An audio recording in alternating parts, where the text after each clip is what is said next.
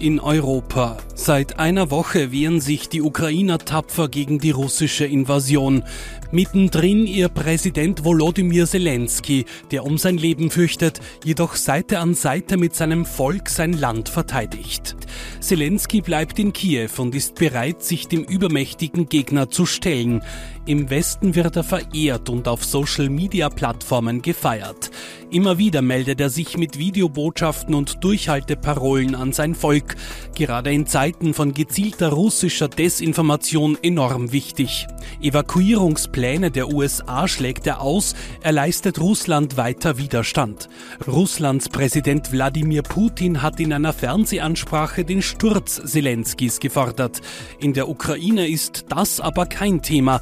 Für viele ist er dort bereits ein Held. Doch nun stellt sich die Frage, kann Volodymyr Zelensky die Ukraine retten? Und dazu jetzt bei mir im Studio Profiljournalistin Yvonne Geetz. Schön, dass du da bist, Yvonne. Freut mich. Hallo. Vielen Dank. Ich stelle die Frage jetzt eben gleich an dich. Er hat ja längst den Anzug gegen eine Uniform gewechselt und getauscht. Äh, Volodymyr Zelensky. Kann er die Ukraine retten? So, das ist jetzt eine sehr schwierige Frage. Also ähm, die Experten gehen davon aus, dass es militärisch nicht möglich ist für die Ukraine, ähm, diesen Krieg zu gewinnen. Ähm, es müsste eine politische Lösung her, auf jeden Fall.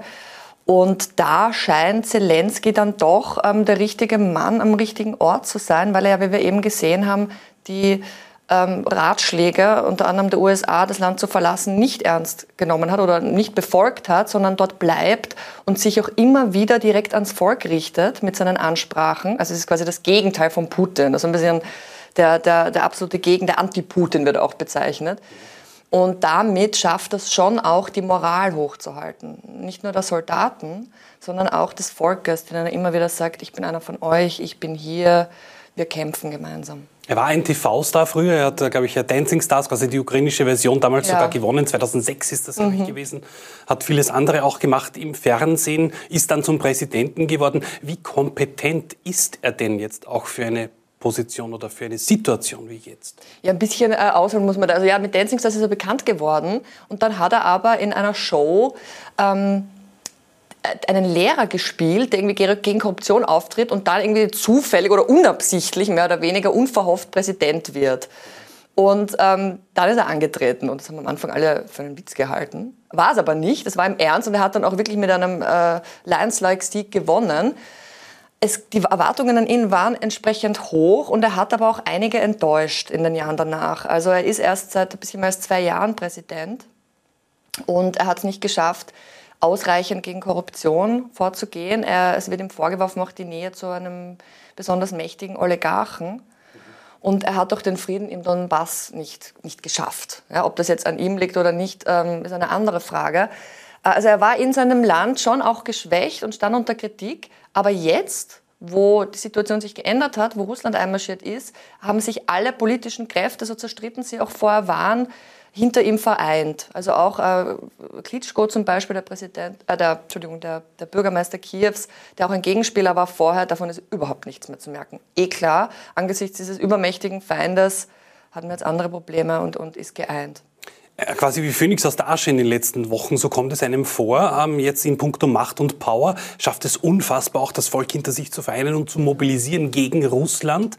Ähm, inwiefern wirkt das auch gegen Russland und inwiefern hat auch Russland vielleicht sogar die Ukraine unterschätzt? Ich glaube, Russland oder Putin, ähm, nennen wir es wie es ist, weil es ist er, der das handelt, Putin, er, ja. hat einiges unterschätzt. Er hat einerseits, einerseits unterschätzt, ähm, wie sehr die Welt sozusagen ähm, hinter Zelensky steht, also die Sanktionen, äh, die militärische Unterstützung durch Deutschland, durch die EU, eine totale Zäsur. Damit hat er, glaube ich, nicht gerechnet. Auch mit der Heftigkeit und Schnelligkeit der Sanktionen, wie sie dann kamen, hat er nicht gerechnet. Und ich glaube, er hat sich aber auch militärisch verkalkuliert. Geplant war ja wohl so ein Enthauptungsschlag, also ähm, dass Truppen oder Fallschirmspringer oder auch ähm, ähm Agenten, die schon vorher in Kiew waren, dabei helfen, die Führung auszuschalten, natürlich Zelensky und seine gesamte Regierung und dass man dann relativ rasch ein Marionettensystem installieren kann. Das ist nicht gelungen. Zelensky ist immer noch da, mit Stand Freitag auf jeden Fall noch da.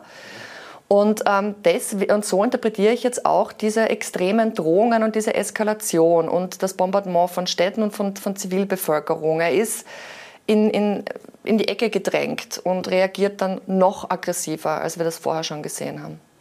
Jetzt hast du gerade was Interessantes gesagt. Stand Freitag ist Zelensky noch da. Es tut sich so viel.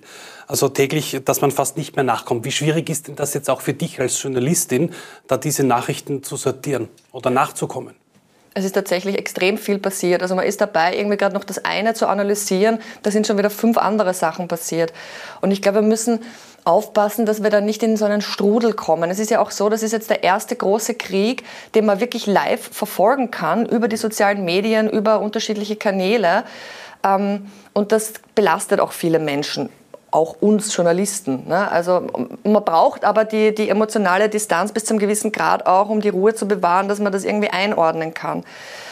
Also das gelingt, äh, also diese emotionale Distanz gelingt auch Journalisten nicht immer, ähm, aber ich glaube, wir sind gut beraten, auf Experten zu hören und immer zu versuchen, die Dinge einzuordnen, damit wir selber auch nicht in so einen Panikmodus verfallen.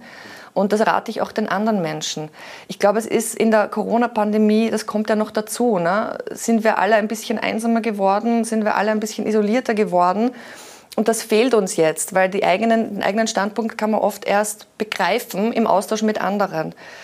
Also mir hilft es da immer sehr, mich mit anderen auszutauschen, mit anderen zu reden, äh, zu lesen, ähm, auf Experten zu hören. Zu Corona ist jetzt eben noch ein großes Thema dazugekommen, und zwar ja. das Thema Angst. Ähm, genau vor allem durch die Drohungen von letzter Woche in puncto Atombombeneinsätze, die im Raum standen, ja, jetzt Gott sei Dank schon wieder etwas vom Tisch sind. Aber das ist doch eine Angst, die mitschwingt, äh, auch bei uns. Und du schreibst einen Kommentar dazu. Wie gehst ja. du darauf ein, auf dieses Thema? Naja, also wir sind, ähm, oder ich bin in Mitte der 80er geboren. Also ich kenne diese Angst vor nuklearen Schlägen aus Erzählungen. Ich war aber im Kalten Krieg noch nicht da und äh, beziehungsweise zu klein, um das mitzubekommen. Und jetzt habe ich das auch selber gespürt. Und, und am Sonntag, ähm, als, als das kam, diese, diese Meldung, war ich auch, also es hat mich überrascht, dass es so schnell zu dieser maximalen Drohung kommt. Aber auch da hilft es wieder, ähm, das einzuordnen. Es ist die erste Stufe von vier. Es gibt vier Stufen. Und die letzte, die vierte Stufe wäre dann quasi der der Schlag. Und der, die erste Stufe bedeutet noch gar nicht so viel. Ich glaube, man muss das auch so als Drohung sehen. Und das, das, das hat er damit auch bezweckt. Er wollte, will einfach Angst sehen bei uns. Und deswegen sollten wir ein bisschen aufpassen und das sollte ihm nicht gelingen, dass wir jetzt alle in Panik ausbrechen. Zwischen den USA und Russland ist jetzt sogar ein heißer Draht eingerichtet worden äh, für einen direkten Austausch. Inwiefern ist denn das was wert jetzt auch noch? Ja, das etwas wert ist es immer, wenn gesprochen wird. Ja. Auch die Verhandlungen zwischen ähm, Russland und, und, und, der Ukraine waren eine positive Nachricht, dass verhandelt wird. Ähm, dass es dann natürlich äh, in erster Linie mal überhaupt keine Ergebnisse gibt und dass auch diese Verhandlungen kritisiert dann okay. Aber ich denke, solange gesprochen wird, ist das ein gutes Zeichen. Es könnte durchaus noch schlimmer sein, als es ist. Kommen wir wieder zurück zu Zelensky. Ähm, Im Westen wird er schon als Held verehrt in, auf Social Media. Inwiefern unterstützt ihn denn auch der Westen? Wie kann man ihn unterstützen und inwiefern findet das auch statt? Also die Unterstützung ist riesig. Ich glaube, das überrascht. habe ich das Gefühl, das überrascht selbst die Menschen, die das entschieden haben, wie weit sie gegangen sind. Also die Lieferung von Waffen. Deutschland hat eine 180-Grad-Wende vollzogen mit der Ankündigung, Waffen zu schicken. Und er fordert das auch selbstbewusst ein. Das muss man auch dazu sagen. Ne? Und je mehr er bekommt, desto mehr fordert er auch ein. Jetzt fordert er noch mehr Waffen von Deutschland. Er fordert wieder den, die Beitrittsperspektive. Er fordert, dass das schnell gehen muss. Er fordert die Sperrung des Luftraums. Und das ist aber eine Gratwanderung Herausforderung natürlich für den Westen, ne? weil man die NATO-Truppen, also das, wenn die NATO darf sich sozusagen nicht direkt beteiligen, weil dann sind wir, stehen wir vor der Situation, dass der dritte Weltkrieg ausbrechen kann. Also es ist alles eine sehr ähm, fragile Situation, die, die schwierig zu durchschauen ist. Zelensky selbst fürchtet um sein Leben, berechtigt natürlich. Putin hat ja auch seinen Sturz gefordert, wie auch immer der dann ausschaut am Ende. Aber äh, wie groß ist denn die Chance, dass er wirklich zum tragischen Helden dieses Ganzen da wird? Ja, das kommt ganz drauf an. Also ich könnte da jetzt keine Prozentabschätzung äh, abgeben. Wenn ähm, Kiew fällt und ähm, die Russen ihn erwischen, dann können wir davon ausgehen, dass er da nur in Handschellen im besten Fall oder in einem Sarg im, im schlimmsten Fall rauskommt. Aber das kommt jetzt ganz drauf an. Also wie gesagt, die, die, die Ukrainer halten die Stellung und verteidigen Kiew stärker als vermutet. Und ich glaube, Putin hat bisher jetzt noch keinen ähm, Großangriff mit einem richtigen Flächenbombardement gestartet in Kiew, aber das kann sich natürlich auch noch ändern. Ne? Wenn er merkt, dass er da nicht weiterkommt, dann ist die Gefahr groß, dass er schwerere Geschütze auffährt und auch gegen Kiew einsetzt. Und das wäre natürlich eine Katastrophe. Siobhan, vielen Dank, dass du heute bei uns zu Gast warst. Danke dir. Gerne.